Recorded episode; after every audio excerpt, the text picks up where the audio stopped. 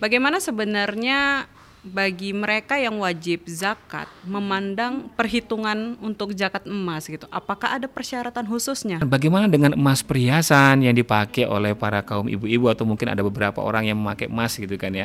Investasi emas, tapi tujuannya itu memang di save untuk jangka panjang. Kita bilang misalnya untuk biaya pendidikan anak. Gitu. Memang ada baiknya masyarakat memahami bukan hanya berinvestasi mencari untung rugi dalam menjual belikan emas gitu ya, tetapi coba deh dipahami bagaimana sih syarat ketentuan secara Islam khususnya dalam penentuan zakat itu sendiri.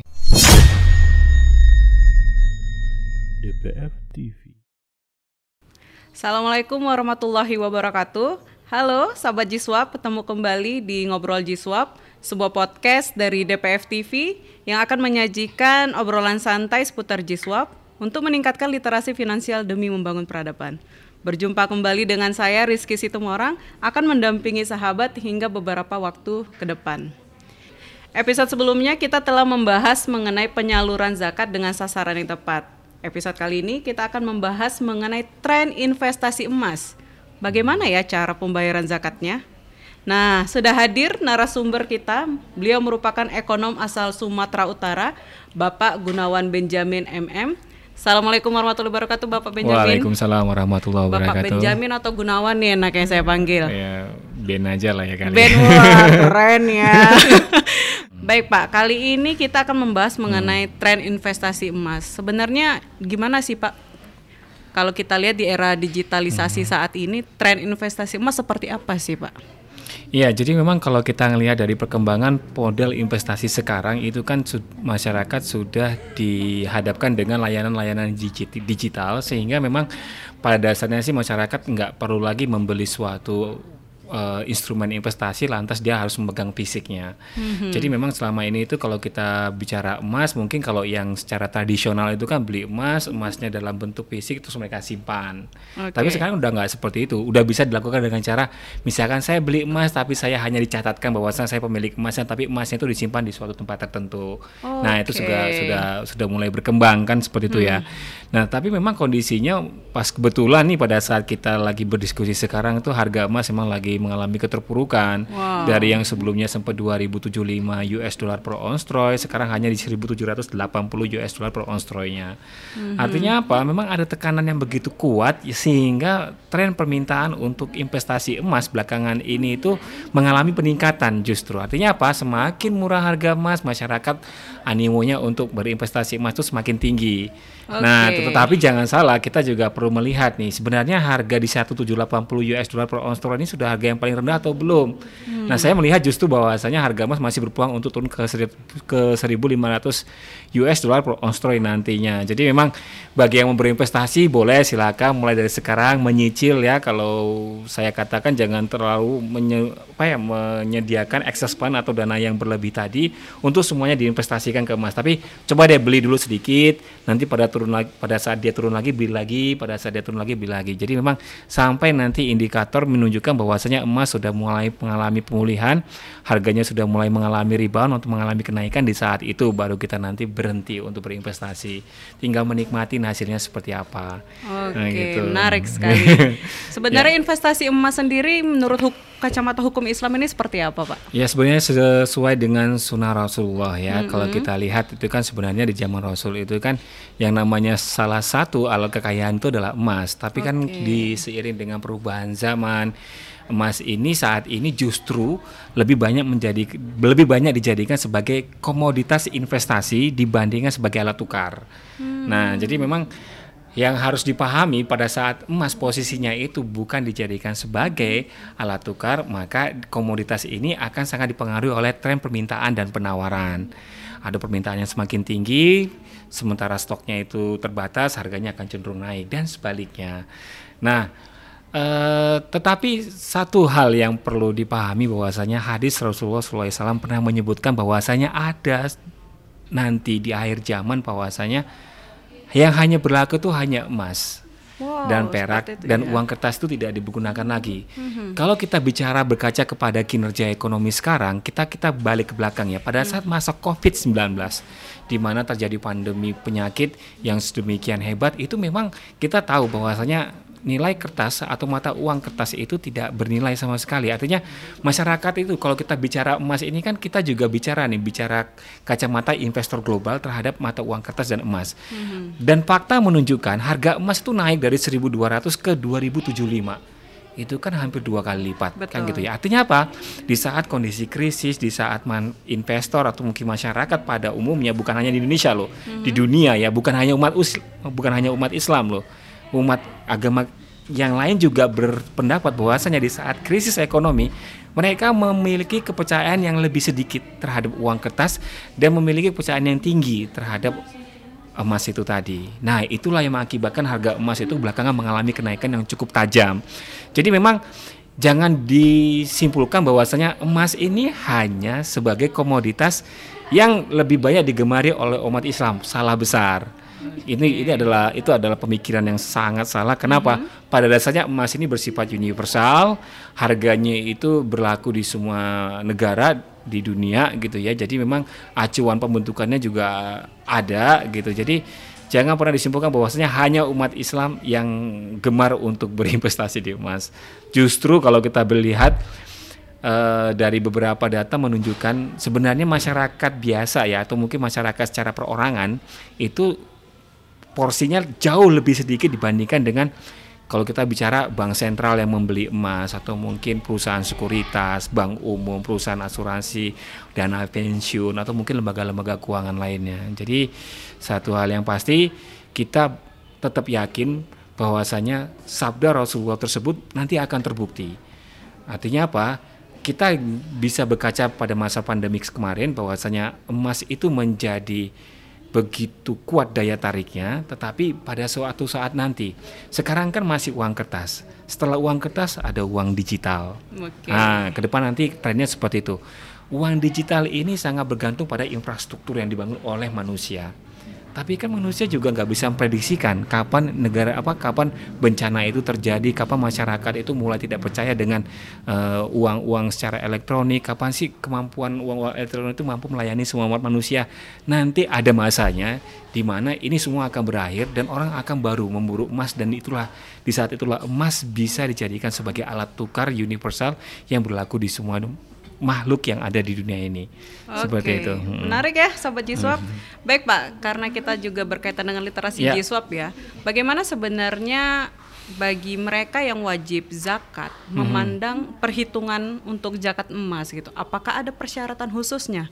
Emas berapa gram yang baru yeah. boleh dibayarkan zakat atau ditunaikan yeah. itu seperti apa Pak regulasinya? Ya, yeah, jadi memang kalau kita lihat landasan hukumnya itu kan dari Al-Quran, bahwasanya kita wajib membayar zakat atas harta yang kita miliki, salah mm-hmm. satunya itu ya emas itu tadi. Dan dari beberapa nah, sumber hukum landasannya yang kita ajukan, yang jadikan acuan selama itu seperti ini. Ada nis, nisab. nisab dan haulnya Haul, ya. ya. Oke. Okay. Sebenarnya sih kalau kalau saya sih lebih cenderung untuk mengatakan eh bahasa Indonesianya itu minimal kamu tuh punya emas. Okay. Ya kan dua puluh dinar atau dimengerti ya, Pak, ya? dua puluh dinar okay. atau kalau kita bisa bahasa yang lebih populer lagi minimal sekitar delapan puluh lima gram. delapan puluh lima gram. delapan puluh lima gram kamu tuh sudah memiliki kewajiban untuk membayar zakatnya. Dengan catatan kamu memiliki emas minimal disimpan dalam kurun waktu satu tahun. Kan gitu haulnya okay. kan di situ. Waktunya ya. Mm-mm. Kita bicara waktunya. Artinya apa? Kalau seandainya saya memiliki nih berupa, uh, harta kekayaan berupa emas, terus mm-hmm. saya sudah menyimpannya dalam kurun waktu satu tahun, maka sudah berkewajiban lah buat saya untuk membayar zakatnya yang nilainya itu sebesar dua koma lima persen, kan seperti itu. Nah, tetapi kan yang jadi persoalan kita sekarang, bagaimana kalau seandainya nih ada uh, seorang investor pembeli emas tetapi dengan cara cicilan, nah, hmm, kayak betul. gitu kan ya. Nah, trennya saat ini seperti itu ya Pak? Iya, trennya okay. seperti itu. Jadi kan saat ini tuh sangat memungkinkan banyak butik memberikan fasilitas, oh kalau mau beli emas bisa loh dicicil nanti di dalam tempo waktu tertentu setelah lunas baru nanti baru dia memiliki atas emasnya tersebut. Tetapi kan sekarang juga nggak harus memiliki atas apa ya emasnya secara fisik, sertifikatnya juga bisa kita pegang kan gitu ya. Saya sih berpendapat seperti ini ya. Kalau seandainya nih ada Uh, investor yang membeli emas secara cicilan, katakanlah Januari dua ribu dua puluh dia membeli dua gram terus dicicil setiap bulan sekali rutin nih, katakanlah hmm. demikian.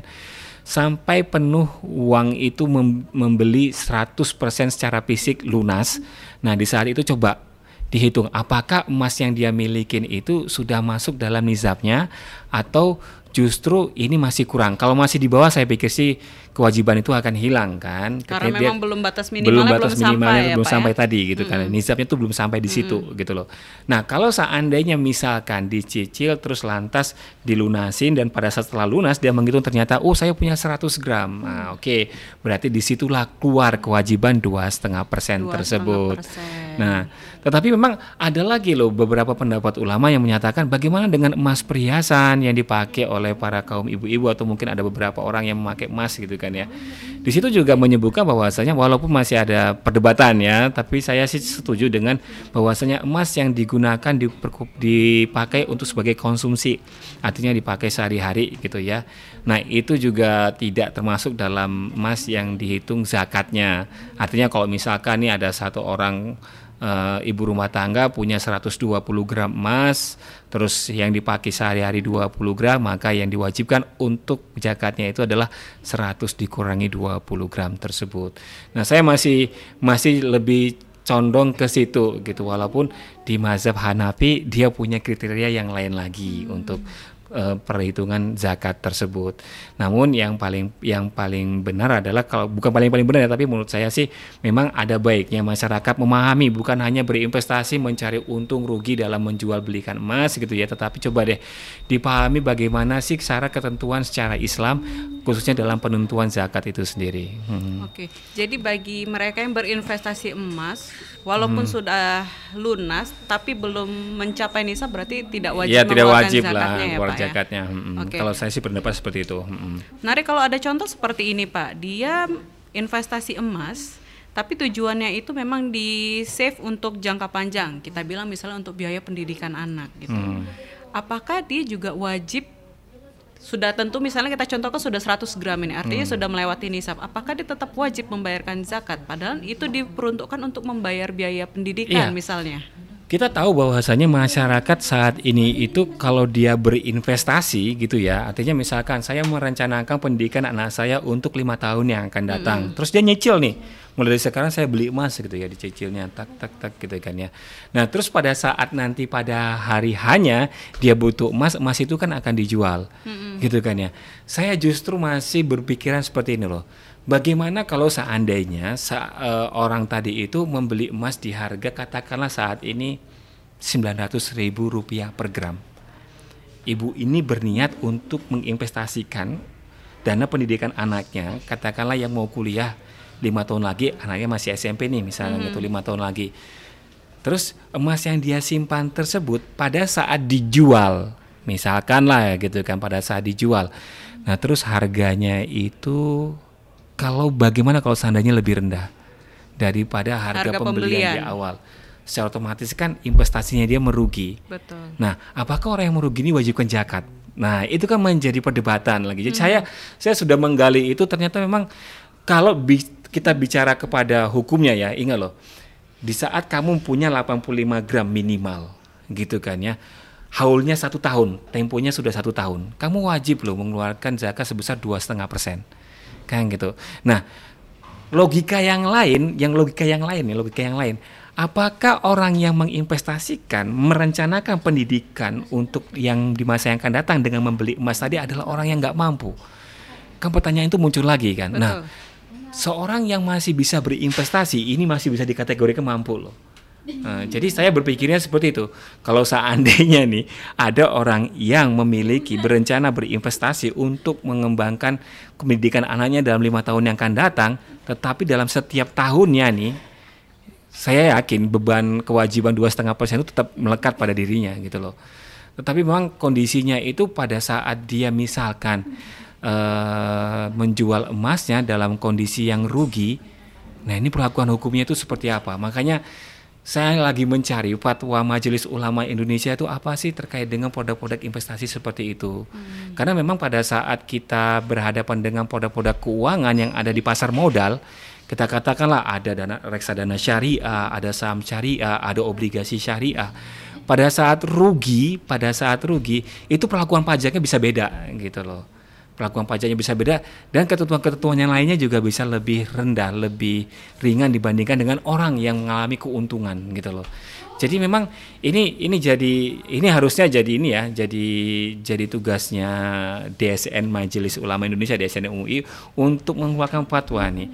Kira-kira kalau seandainya ada orang yang menginvestasikan untuk jangka panjang untuk keperluan hidupnya, memang saya bisa menyimpulkan bahwasanya orang tersebut adalah orang yang berinvestasi yang jelas untuk memenuhi kebutuhan dasarnya sekalipun dia sudah cukup. Mm-hmm. Jadi mungkin zakat itu tetap berjalan gitu loh. Tapi pada saat dia menjual dalam kondisi rugi, terus apakah oh tapi tidak tidak ini juga ya, kalau kita bilang kan bahwasanya pada saat dia memegang, pada saat dia menjual, zakat itu kan langsung hilang juga kepentingannya kan. Jadi saya pikir sih ya tetap jalan sih, tetap jalan yang dua setengah persen itu tetap jalan. Jadi eh, ya mungkin dalam pemikiran saya itu sejauh ini masih seperti itu, walaupun saya nggak berani memutuskan bahwasanya lu wajib lo bayar bayar zakat seperti itu ya, karena memang saya bukan ulama, saya bukan orang yang punya kekuatan atau mungkin ilmu yang cukup untuk menentukan bahwasanya itu halal, wajib, sunnah atau apapun ya. Tapi yang pasti dalam logika saya bahwasanya orang yang berinvestasi emas untuk kebutuhan pendidikan jangka panjang itu adalah orang yang hidupnya lebih beruntung daripada orang yang di bawahnya. Bukan masyarakat yang dalam golongan menengah bawah yang masih harus berjibaku untuk memenuhi kebutuhan dasarnya, seperti itu. Oke, hmm. Sahabat Ziswaf, sudah cukup jelas ya tadi ternyata tren investasi emas, bagaimana perhitungan zakatnya, jelas poinnya adalah harus ada haulnya, yaitu minimalnya delapan puluh lima gram dan maaf bukan haul ya, nisab, nisabnya. nisabnya itu delapan puluh lima gram dan masa waktunya itu atau temponya atau haulnya itu satu tahun. Jadi buat sahabat yang udah mulai nyicil nih untuk berinvestasi emas, boleh dihitung nanti ketika di akhir kira-kira sudah mencapai nisabnya belum. Kalau sudah jangan lupa keluarkan dua koma lima persennya. Pak Ben, terima kasih yeah, atas terima sharingnya kasih. hari ini. Tetap yeah. sehat dan aktif ya Pak Amin, Ben. Amin, alhamdulillah. Baik sahabat Ziswaf, terima kasih sudah menyaksikan Ngobrol Ziswaf. Jangan lupa untuk saksikan episode selanjutnya setiap hari Jumat pukul sembilan pagi, dan jangan lupa untuk like, share, and comment channel kita di D P F T V. Saya Rizky Situmorang undur diri, tetap sehat dan aktif dengan zakat dan wakaf produktif. Assalamualaikum warahmatullahi wabarakatuh. Waalaikumsalam warahmatullahi wabarakatuh. D P F T V.